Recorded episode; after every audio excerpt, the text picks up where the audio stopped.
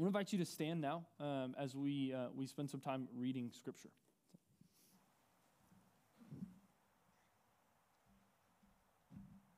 Good morning, Trailview Church.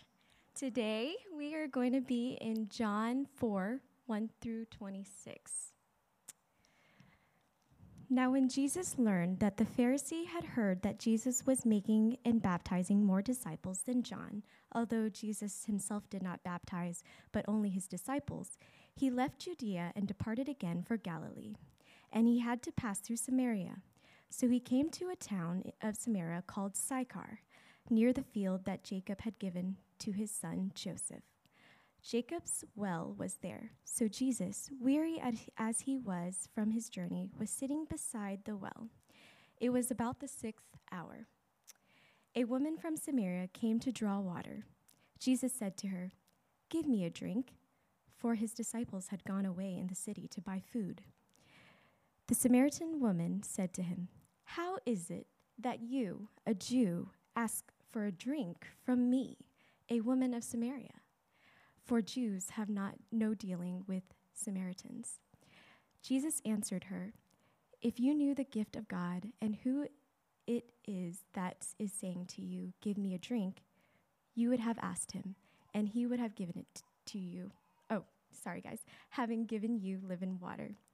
The woman said to him, "Sir, you have nothing to draw water with, and the well is deep. Where do you get the le- that living water? Are you greater than our father Jacob? He gave us the well and drank from hi- himself, as did his son and his livestock." Jesus said to her, "Everyone who drinks of this water will be thirsty again, but whoever drinks of the water that I will give him will never be thirsty again. The water that I will give him will become in him a spring of water welling up to eternal life." The woman s- said to him, "Sir, give me this water so that I will not be thirsty or have to come here to draw water." Jesus said to her, "Go, call your husband and come here." The woman answered him, "I have no husband." Jesus said to her, "You are right in saying I have no husband, for you have had five husbands, and the one you now have ha- is not your husband. What you have said is true." The woman said to him, "Sir, I perceive that you are a prophet. Our fathers worshipped on the mountain, but you say that in Jerusalem is the place where people ought to worship." Jesus said to her, "Woman, believe me, the hour is coming when neither on this mountain nor in Jerusalem will you worship the Father. You worship what you do not know.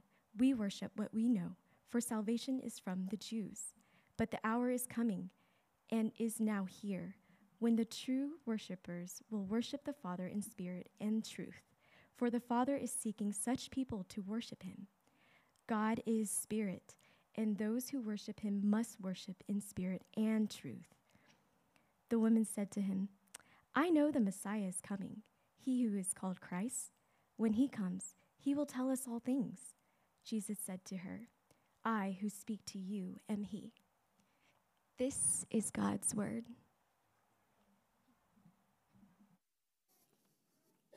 You can have a seat. If you have your Bibles and uh, and didn't grab them out yet, I want to encourage you to get them out, open them up, whether it's on a device or paperback, and open them up to John chapter four. It's where we're going to be this morning. Uh, and as you're turning there, I want to let you know, um, one, again, I just want to say this as many times as possible this morning. We're so glad that you're here. Like, we are just genuinely so glad that you are here. Um, we're super happy and excited about this weekend, but I'm also very excited about next weekend. And so I want to let you know, next weekend we start a sermon series called Behold the King, where we're going to walk through the Gospel of Mark. I love to teach and preach through books of the Bible. Um, and so I'm super pumped and really excited to dive into the Gospel of Mark and see all the intricacies and things that happen throughout the Gospel of Mark, as well as the whole big picture of what God's doing in inspiring by the Holy Spirit Mark to write the Gospel of Mark. Uh, but we want you to be prepared for our walk through the Gospel of Mark, as well as equipped along the way. So I want to encourage you to do three things uh, today or this week. One uh, is that I want to invite you back next week to join us in this journey through the Gospel of Mark, to come back with us uh, next week as we walk through and begin this journey of looking at Jesus our King. It seems incredibly appropriate uh, in the season and time that we live, uh, as it is always, but particularly leading into this fall, for us to, as Christians, as a church, be reminded that, yes, amidst all kinds of ups and downs and craziness and whatnot happening in our world, politically and not politically, that we would rest in that Jesus is our King.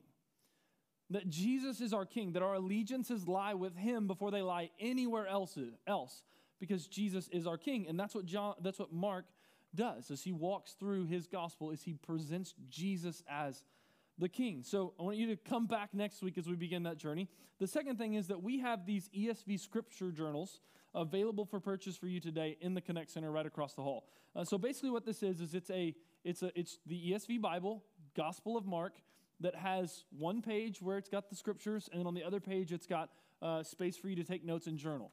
Um, this is a really helpful resource, especially when you're studying through a, a book of the Bible, to actually take notes and journey through it with us. So I want to encourage you to grab one of these if you'd like. There's forty or so of them across the hall in the Connect Center.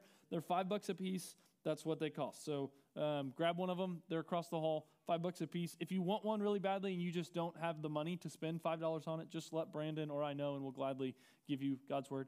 Um, but we we we don't make any money on these. We're just replenishing stock for people next week and the weeks to follow with them. So um, so five bucks a piece. We encourage you to grab this so you can start walking through the Gospel of Mark with us. The, the third thing that I want to encourage you to do this week is to read through the entire book of Mark this week. Uh, read through the entire book of Mark this week leading up to week one, where we actually unpack and start walking through par- part by part the book of Mark. Because here's what it does. When you read through the whole book, it's like zooming up to thirty thousand feet and seeing the forest, not just the trees and the trails and the dirt along the way. Over the course of the months ahead of us, we're going to look at the trees and the intricacies of the forest, but it's really helpful to see the whole picture. It's really helpful to zoom out and see from thirty thousand feet what the whole story of the Gospel of Mark is actually looking at, what Mark is saying, what he's getting into. So it's super simple. Mark's the shortest of the Gospels. It's sixteen chapters. And so you could read it in one sitting. If you're not into that, then you can break it up to just roughly over two chapters a day, and you can read through the Gospel of Mark in one week. And it will be really helpful for you to kind of see the whole picture of the Gospel of Mark before we begin to dive into just sections of Mark in the months ahead. So so if you want one of these, we'd encourage you to grab it. Um, we're going to walk through the Gospel of Mark over the next few months and, and ongoingly. So grab one of these. They're super great, super helpful, really well done resource. Um, and come back next week as we dive in to see Jesus as our, our King. So I want to do one thing before we dive into to John four, and that's pray. Specifically ask you to pray. Um, so I want to give us just a few moments, probably less than a minute, to pray for two things. One, I want to just give some quiet time for you to just in your own heart and in your own words to pray to the Lord and ask that He would speak to you today. That, that with all the things going on in your life, all the concerns, all the anxieties, all the worries, all the fears, all the stuff happening, there's nothing more that all of us need than to hear from Jesus, to hear from God today. And so I want to encourage you to just pray and ask that He would speak to you, and ask that you would hear clearly from Him by the power of His Holy Spirit this morning. The second thing is, I want to take uh, in this kind of guided moment, and it's ask for you to pray for me. Um, I, I'm a broken sinner, just like you. Um, if you didn't know that, we'll find out in a few minutes in John four. Um, but all of us are fallen. All of us are broken. All of us need the gospel on a daily basis. And, and so I, I need you to pray for me, that in this moment as we unpack John four, that the Lord would use me just as a tool to communicate His truth, that, that things would be helpful and things that aren't helpful will just wash away, okay? So take just a few moments and begin by praying and ask that the Lord would speak to you and that you would hear from Him this morning.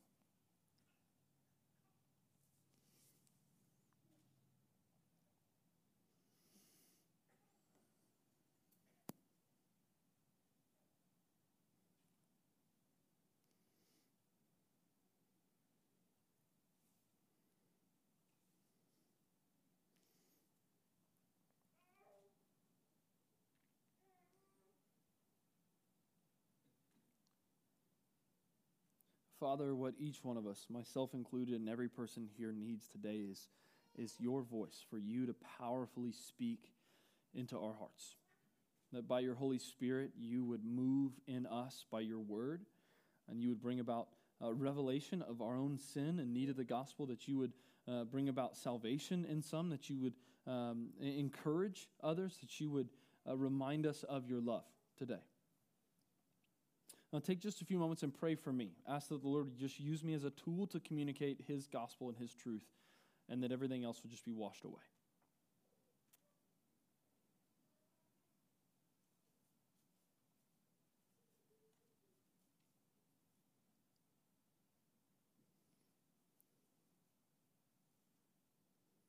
Father, I need you.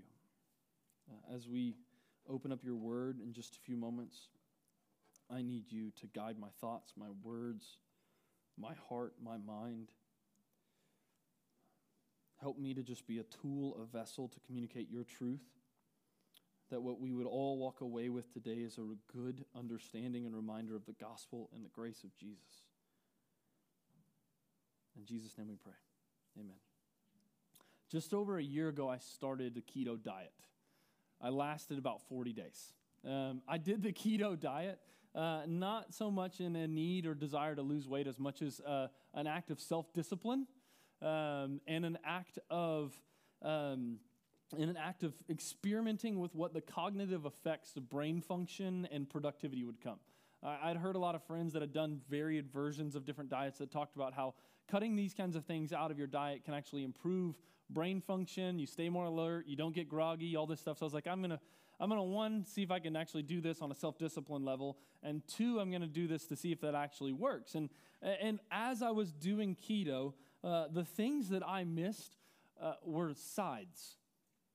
Like I, I missed the side items because I, I still ate the burger just without the bun, and I still had the steak, and I still had the fish and the chicken and the shrimp and all those other things.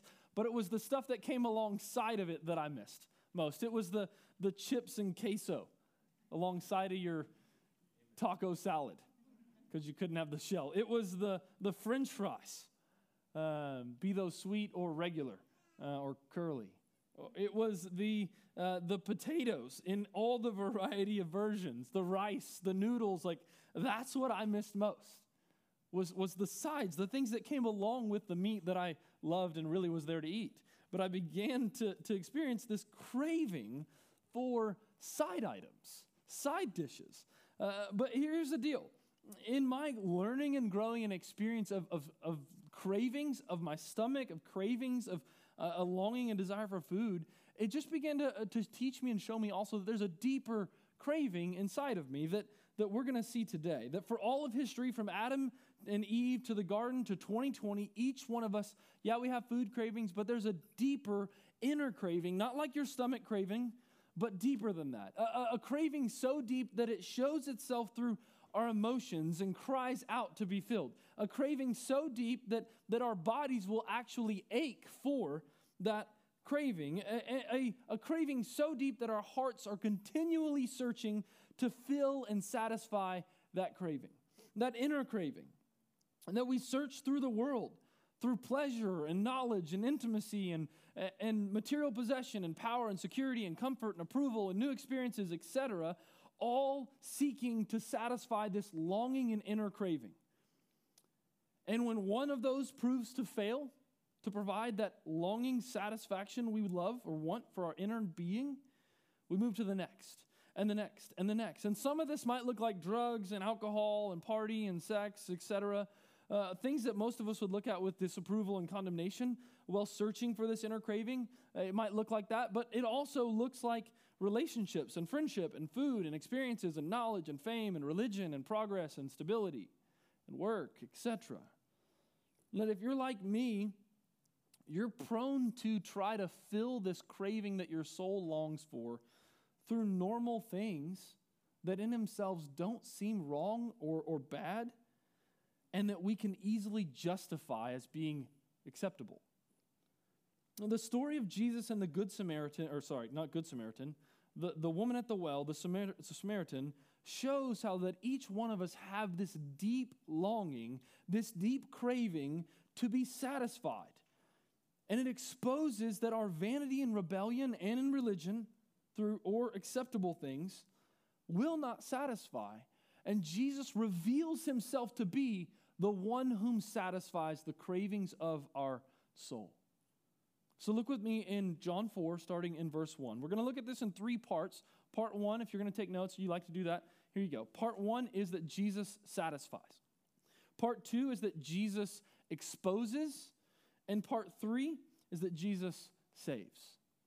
So, so let's look at this. John four, verse one through fifteen.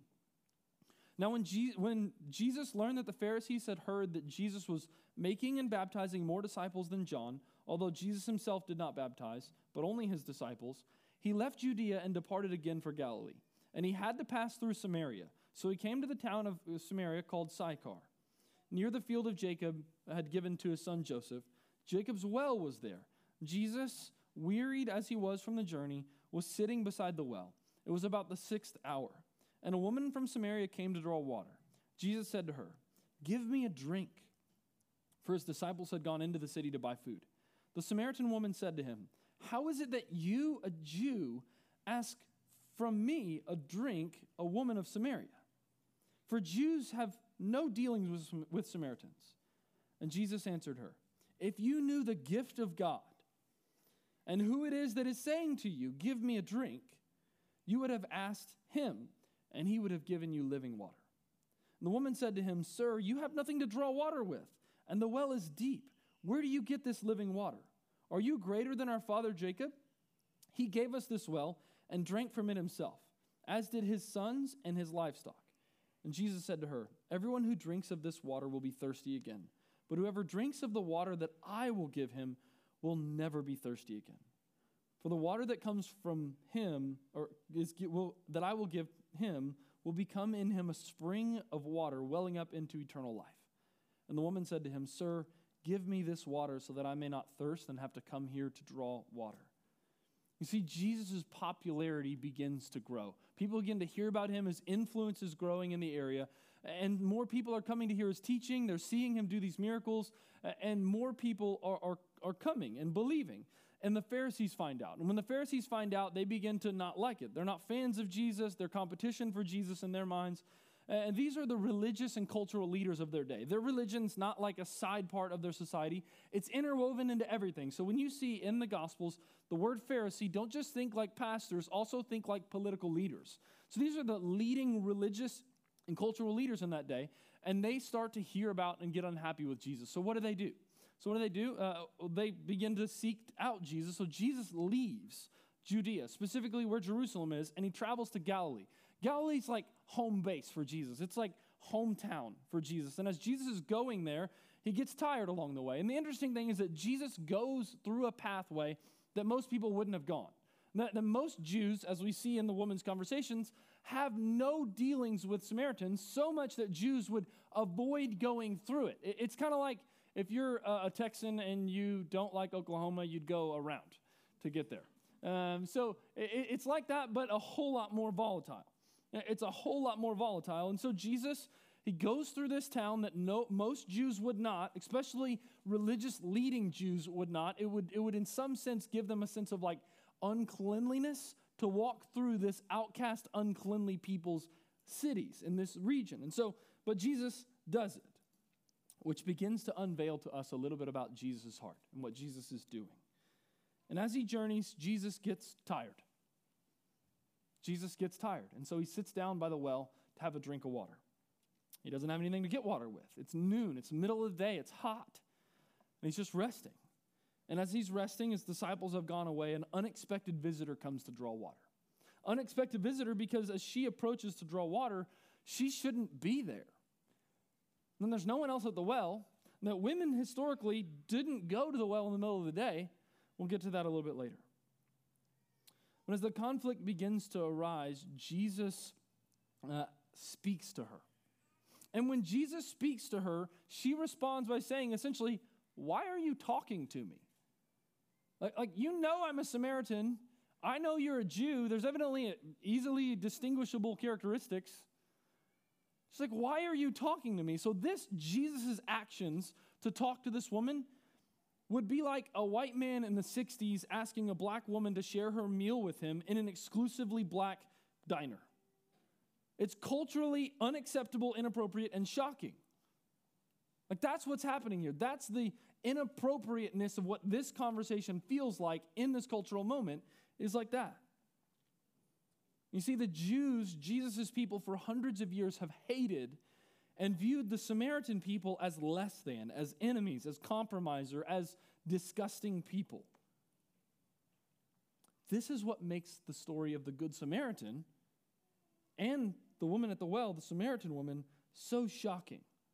We see in a few minutes how it's shocking even to Jesus' disciples. The important thing that we see here is that Jesus is intentionally engaging with someone from an entire people group who have been outcast from God's people. That Jesus is intentionally engaging with a woman who belongs to a people group who are entirely outcast from God's people. That should awaken our hearts to see a little bit about Jesus. That Jesus is actively pursuing people who are far from him. People who didn't seem to belong. What we also see here as this conversation continues is that Jesus says, if you knew who I was, you would have asked me for water, a living water. Unveiling to us that Jesus came to quench thirst. But he didn't come to quench thirst like your physical thirst. He came to quench the thirst of your soul, which is why he says this living water. It's not just like water from the well, and it's not just water, but it's actually water that's living, that leads and builds up to eternal life, that Jesus came to quench the thirst of your soul, to satisfy that deep longing and inner craving that all of us have, that governs and leads or motivates most of our lives. That Jesus came to satisfy and quench the thirst of your soul. And the thirst of our souls can show itself in many things, things from a, a need to achieve, a need to be helpful, a need to be right, a need to be original, a need to know everything, a need to have security, a need for new experiences, a need to be in control, a need to have and cultivate peace. All of these needs and motivations of our hearts reveal this inner longing for our souls that we often seek for in other ways. What Jesus is doing and saying here to this woman is, I've come to bring satisfaction to your soul's longest desires. Uh, Augustine of Hippo, uh, thousands of years old, um, Christian pastor, said it this way. In a prayer to God, he said, you have made us for yourself, and our hearts are restless until they find their rest in him. So maybe you feel that restlessness. It moves you from this to that to this to that, or it, it, it locks you down in anxiety and fear. Or it moves you into pursuit of satisfaction in this or in that or this or that. Augustine is right, and he's echoing Jesus in this story, that we are made for God, and our hearts, our souls, the inner longing of us will be restless until they find their rest in him. So the invitation Jesus has for this woman is the same invitation for us today. Come to Jesus, to come and get the longing of your soul filled by him, to be satisfied. Maybe for the first time to be satisfied. Maybe for those of you who believe the gospel, it's not a first time coming and experiencing and being satisfied that will lead up to eternal life, but it's an ongoing need to believe that Jesus still satisfies the cravings of your soul.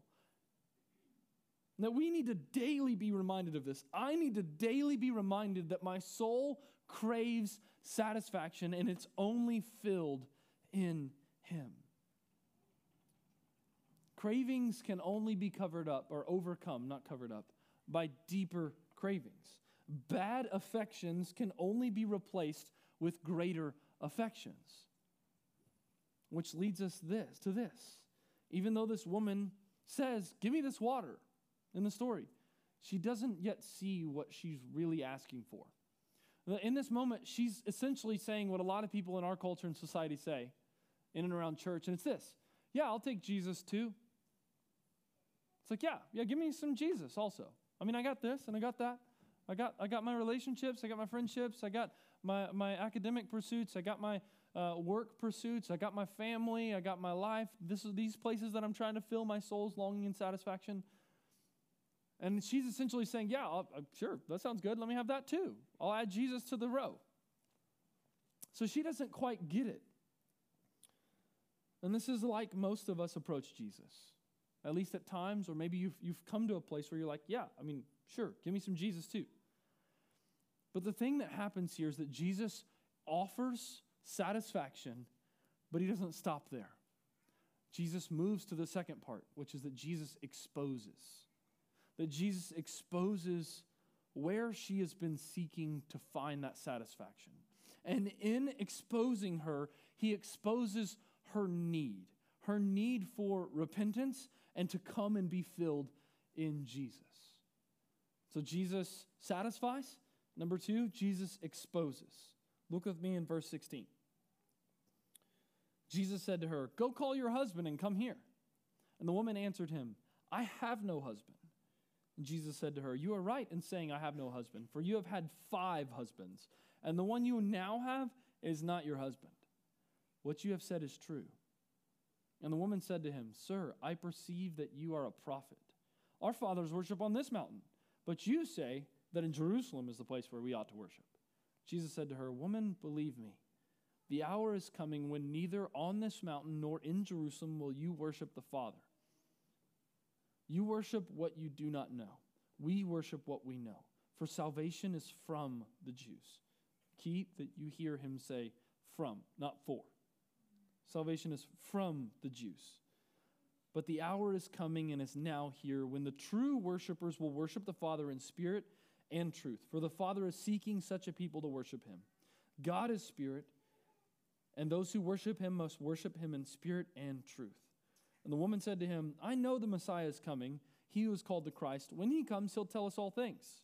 And Jesus said to her, this is the mic drop moment of the story, "I who speak to you am he. I who speak to you am he." You see, Jesus asked this woman one question. And when he asked this woman one question, he exposes and reveals to her and him where she's been seeking to fill this deep longing and craving of her soul. And these, these for her and for us, it reveals in the story her, and is the same for us, play out in two specific ways. It's the well of the world, seeking our thirst to be satisfied in the well of the world through rebellion.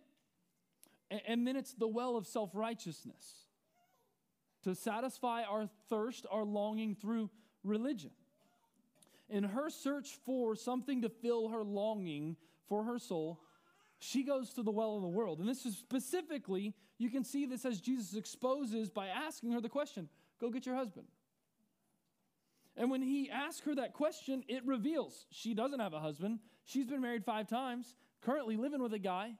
It seems to be at least living as if married, and exposes that she's a serial divorcee. It also, in the story, through the context, we see this, that she's a, an outcast among outcasted people. That this woman is at the well drawing water at noon, middle of the day. And why is that significant? Well, historically, women would go and get the water that their household would need early in the morning before it got hot. And they'd fill their jars, and they would carry them back to the village, and they would have the water that they needed throughout the day. You see, the women would do that as a communal activity, socializing with one another to go and get this water. But that's not what this woman does. She goes in the middle of the day when no one else is there. And, and as Jesus reveals and exposes uh, her life, we see the reason this happens is because, yes, she's among an outcast people, but she is an outcast among the outcast. And that she's socially an outcast among the other women in this city. Most likely because she's had five husbands and is currently living with, as if she's married, with a guy who's not her husband. So she would be, in the village, the the, the woman who's seen in the village as uh, a, a home wrecker, the woman in the village who's seen as sexually promiscuous, uh, the woman who, who everybody looks at and is like, man, she's so needy. She goes to this guy, and then she goes to that guy, and then she goes to that guy. And Jesus exposes that in her, that she's sought out affection, she sought out approval, she sought out comfort, she sought out love and longing that her soul longs for through men, through relationship. All of which have left her, what? an outcast, unsatisfied, alone at the well in the middle of the day. See, for you and I, this might not look like her, but yet we still go to the well of the world to find our satisfaction. It might look like wealth and prox- pro- wealth and prosperity. That, oh man, my soul will be satisfied when I have wealth and prosperity. It might look like independence. Yeah, maybe as a, as a young adult independence, but maybe as a like, my freedoms, my rights independence. And no, I'm not making a Republican re- statement there. It might look like achievement. Well, if I can just achieve this in my career, in my job, in my education, then I'll be satisfied. It might look like adventure. Man, I, I'm just not satisfied now. I just need to go. I just need to go do. Maybe it's knowledge. If I can just know enough, then I'll be satisfied. If I can have financial security, I'm not asking for like mansions. I just want to not worry about finances. Then I'll be satisfied. Maybe it's approval of others through a fear of man. Maybe it's physical health or emotional health. That if I could have physical health or if I could have emotional health, then my soul will find rest. Maybe it's affection from others. That if, if my, my spouse would love me well, if I had a spouse, then I would be satisfied. Maybe it's sexual pleasure, be that in rebellion and sin or in marriage, hoping that it would fulfill your longing. Maybe it's materialism, the next thing, or fame or work, whether that's in the home or out of the home. That we seek to fill the longing and desire of our soul in the well of the world in a plethora of ways. And here's the thing.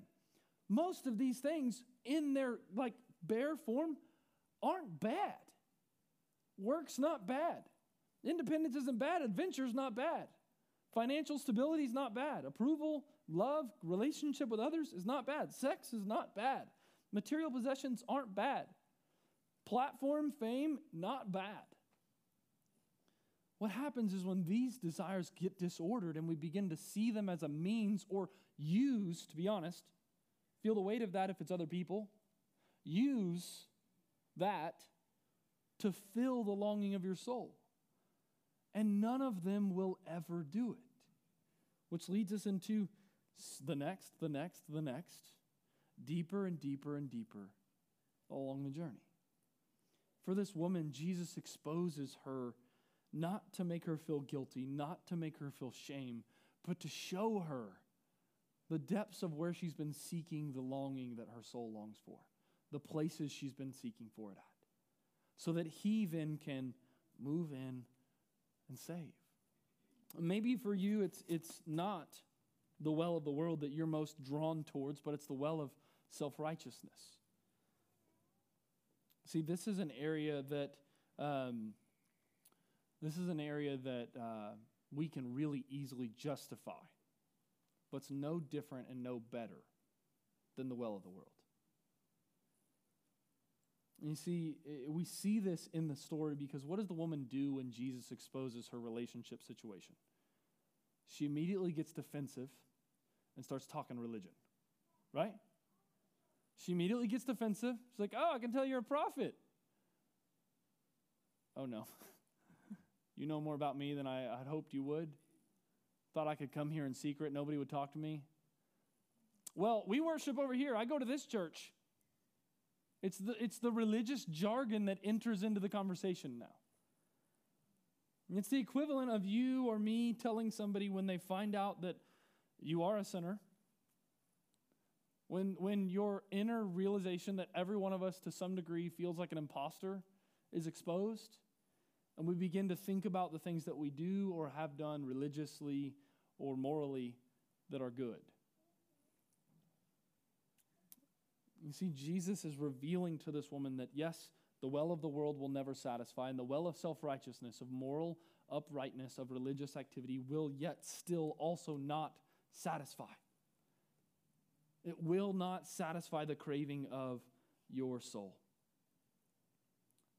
See, we, we oftentimes feel that same defensiveness, uh, or maybe this self-righteousness is expressed in judgmental attitudes towards others. Like, man, like I'm... not that bad. Man, like when they do that, like, why are they doing that? That's just the little slight ways that your self-righteousness is just peeking its head up. because you're not like that. You're better. In comparison, it also shows up in empty religious actions to just go and do and punch the clock or check the box or read to read or sing to sing or listen to the music to listen to the music.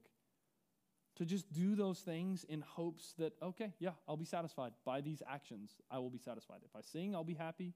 If I read, I'll be happy. If I attend, I'll be happy. That's the Pharisees Jesus talks about at the very beginning. Or maybe for you, it's moralism. It's, if I live a good, morally upright life, then I'll be satisfied. Then I will be happy.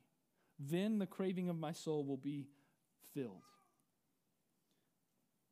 You see, yet they still fail. And so we try harder, and we try harder, and we try harder, and we try harder, and we try harder. At the well of self-righteousness, yet we still aren't satisfied. And so Jesus exposes both her pursuit of satisfaction in the world and her pursuit of satisfaction in the in the religion, in church, in the same way that for us, we need to hear that today. But here's the deal. Why does a doctor expose? Maybe it's mental exposure that you go to a doctor, you're like, yeah, I don't feel so good. And they're like, oh, okay, well, let's figure out what's wrong. They do a test or whatnot. They run the test. And they expose, they reveal, you're sick, you have blank. Whatever it may be. You got the flu, you got a cold, you got cancer, whatever it may be. And then the doctor, having intellectually exposed you to this, begins to expose by treating you. So if it's cancer, what do they do? They cut it open, if they can, and they pull it out. And so the act of exposing, oftentimes, especially for somebody like me who doesn't like unhappy feelings, doesn't like discomfort, the idea of exposing is like, no, that's bad. But as we see in the story, exposure is not bad. Exposure leads to healing. And so for you, if you feel exposed today, don't stop where you're at. Go to Jesus, where you can find healing for what he's exposed. See, for many of us, we might feel like Jesus is being cruel in this story. Like a bully on the playground who pokes out the weaknesses of the other person. It might sound like Jesus is being cruel or like Jesus is being mean. It might seem like Jesus is exposing her to condemn her like the rest of the women in the world that she lives have done. They know she's exposed in condemnation and shame. But that's not Jesus. See, Jesus doesn't expose to condemn. Jesus exposes to save. This is John three sixteen through eighteen. For God so loved the world that he gave his only son, to that whoever believes in him should not perish but have eternal life. Listen to this. For God did not send his son into the world to condemn the world. God didn't send Jesus to the well, to this woman who lived in shame and condemnation, to just heap more shame and condemnation on her.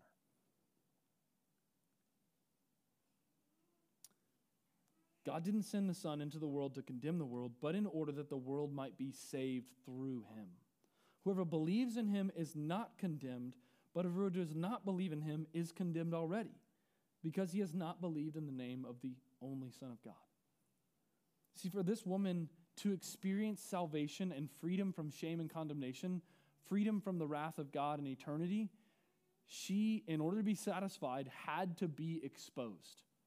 So that she would see her need for Jesus and come to him in repentance and find rescue, find joy, find eternal life. So if you feel exposed to somebody who struggles with sexual sin, or exposed to somebody with tendencies to embellish or lie, or exposed to somebody who uh, is not the perfect parent, exposed to somebody who struggles with depression or anxiety, exposed to somebody who is single, and that feels exposing for some reason. If you, if you feel exposed as an alcoholic or a drug abuser, if you feel exposed as somebody who's struggling in your marriage, listen, the purpose of that exposure by the power of the Holy Spirit this morning is not your condemnation, is not your shame, but is healing and salvation in Jesus. So don't fear being exposed. If you're not a Christian and you're here today and you're exposed, it's to lead to your salvation. I remember that day when I came to faith in Jesus. I felt like I was walking down the front in front of, in front of all my friends m- naked. Like shame, exposure, like I feel so like terrible right now, but I have to do this. So exposed right now, but I need salvation. So maybe today you need Jesus. Come to faith in him. Maybe today you're a Christian and you feel like you're expo- exposed as an imposter. Exposure for Christians to the deeper depths of your own heart and sin is to lead you to dependence on the Lord and deeper sanctification. Not running and hiding. Not pretending and performing. But to come to Jesus and let him begin to continue to work out your salvation. To continue to cultivate a deeper dependency and make you more like him. See, the gospel frees us from fear of exposure. It frees us from fear of exposure because then we're honestly known by Jesus and we can be honestly known by his people. Because as a people, we're committing to love and care for one another like Jesus, which means when we're exposed, we ought to respond like Jesus does to this woman. I've come to give you life. I've come to care for your soul. Not to heap on condemnation. Seeing Jesus for who he is is what this woman needed. This is where the story begins to get really good. She's exposed. Jesus has give, offered her this eternal life, this living water. And most of us would expect that she hangs her head in shame and walks away, like the rich young ruler who can't sell all of his possessions. Most of us would expect exposed, for seeking satisfaction in the well of the world and seeking satisfaction in the well of self-righteousness, for her to hang her head in shame and walk away like every other experience she's had in her town. But as we keep reading in verse twenty-five, we see that's not what happens. Look with me in verse twenty-five. We're rereading verse twenty-five and twenty-six, just to be clear. The woman said to him, I know that the Messiah is coming, he who is called the Christ. When he comes, he will tell us all things. And Jesus said to her, I who speak to you am he. Just hear the irony of that moment. Jesus has just told all things about this woman to her. She knows the, the prophecy. He'll come and he'll tell us all things, and he's just told all things about her to her. But what happens? Verse twenty-seven, just then the disciples came back. They marveled that he was talking with this woman, but no one said, who do you seek? Or why are you talking with her? But the woman left her water jar and went away into the town and said to the people, come, see the man who told me all, he'll tell us all things, all that I ever did. Can this be the Christ? They went out of the town and were coming to him. As the story continues and unfolds, we see the, the disciples' reaction and we see the town's reaction, all playing out because this woman, exposed in her sin, sees Jesus for who he really is. She sees Jesus and is saved. What we might expect in this moment, maybe from our personal experiences, is to begin to feel shame, to begin to feel condemnation. And this, again, like I said, has been what this lady's probably experienced most of her life. Uh, or, or maybe you'd expect, like the Pharisees, to dish out some moral instruction. Hey, you're dealing with this in your marriage. Go marry the guy and stop sinning. Some moral instruction. Hey, you need to start worshiping like we worship. But Jesus doesn't condemn this woman, and Jesus doesn't give this woman moral instruction. No. That's not what happens. Jesus simply reveals himself to this woman. Jesus simply reveals himself to this woman that he is the Christ. And when she sees Jesus, everything changes. When this woman sees Jesus as the Christ, when she believes, everything changes. She goes back from the well, she leaves her jar, goes back, and she's no longer driven in fear and shame. She goes back to this people who've condemned her for at least a good portion of her adult life, free from shame, free from condemnation, and joyfully is proclaiming this new life that she's found in Jesus. that she sees Jesus and is freed from her sin and shame and condemnation for all of eternity, and gets from him this, this living water, this satisfaction for her soul she's been seeking. And she gets this freedom from sin and shame and condemnation. Seeing Jesus as the Christ is what saves her from a lifelong pursuit of unsatisfying things in the world and in self-righteousness. See, what you and I need today is to see Jesus, to see Jesus as the Christ. Now, maybe today you've been, you'd say, I've been drinking from the well of the world, or I've been drinking from the well of self-righteousness, or some combination of the two. My prayer for you today is that you would put your faith in Jesus. That if you've never seen Jesus, you've never believed the gospel that Jesus died in your place, that he rose from the dead, accomplishing all that was necessary in his life and in his death and resurrection for your salvation, that you would today. And you would experience the satisfaction that your soul longs for, and the, that would lead and well up into eternal life with him forever. That, that you, like Jesus says, would come and be satisfied, be forgiven, receive eternal life. Romans ten, nine and ten says this: if you confess with your mouth that Jesus is Lord and believe in your heart that God raised him from the dead, you will be saved. That if you see Jesus as Lord, God in flesh who came, lived righteous, without sin, in your place, takes your shame and guilt and sin on himself, and then dies the death you deserve. He lived the life you couldn't live, died the death you deserved, and in faith freely gives you both forgiveness of your sin and his righteousness by faith, by belief in Jesus. I just want to encourage you this as we finish this morning. Uh, to, we're going to take a few moments to sing. And when we sing, if you need to put your faith in Jesus, if you need to experience the satisfaction your soul longs for in him, I want to encourage you to, to come. Uh, I'll be up here on the front. Um, Brandon will be up here too. We'll gladly, gladly sit down and talk with you. Just F Y I, we're not done. But I want to make sure to say that if you need Jesus, that you come find him today. That you come be satisfied today. We'll also be in the Connect Center across the hall if you want to do that afterwards. For you who maybe you, you are a Christian, you found eternal life in Jesus, but you've returned to a place like the well of the world or the well of self-righteousness. I just want to encourage you to rest in the gospel, to rest in that Jesus has already done all the work necessary to satisfy your soul. And the invitation is to come and drink from Jesus and be satisfied, continually be satisfied. It's interesting to show that Jesus doesn't say, come and you may have eternal life. He says, come and you may have living water that will produce eternal life. So he promises and gives salvation or satisfaction now that will lead to eternal satisfaction with him. So come back to Jesus. You see, uh, old appetites die hard. Why was keto so hard? Because I like Oreos. That's why. And I didn't do it long enough to create new appetites, because I still eat Oreos most nights.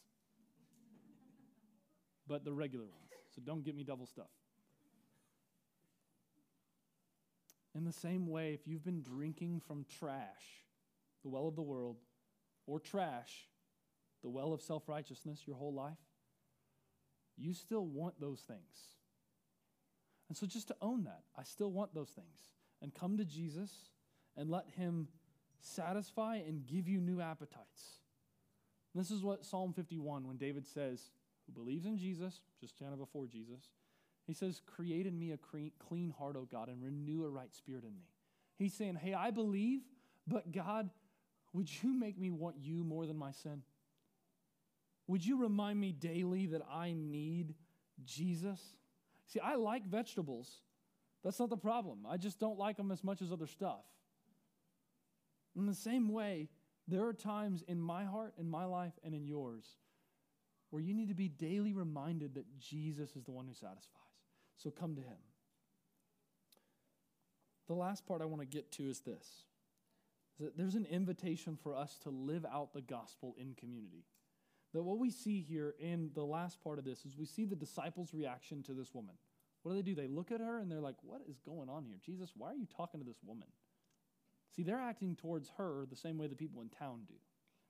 You see, when, when this woman is changed, she's shame-free and able to love and care for people who've actually caused her to feel more shame and condemnation. And so what happens here is that when we've been saved by Jesus, experienced the gospel, God invites us to live that out towards one another, to live out towards one another a life free from shame and condemnation, a, a life where we can confess our struggles and our sin to one another, a life where we inside the church don't live in fear of being exposed, but are gladly stepping in confession to one another, not fearing shame, not fearing judgment, but just needing Jesus.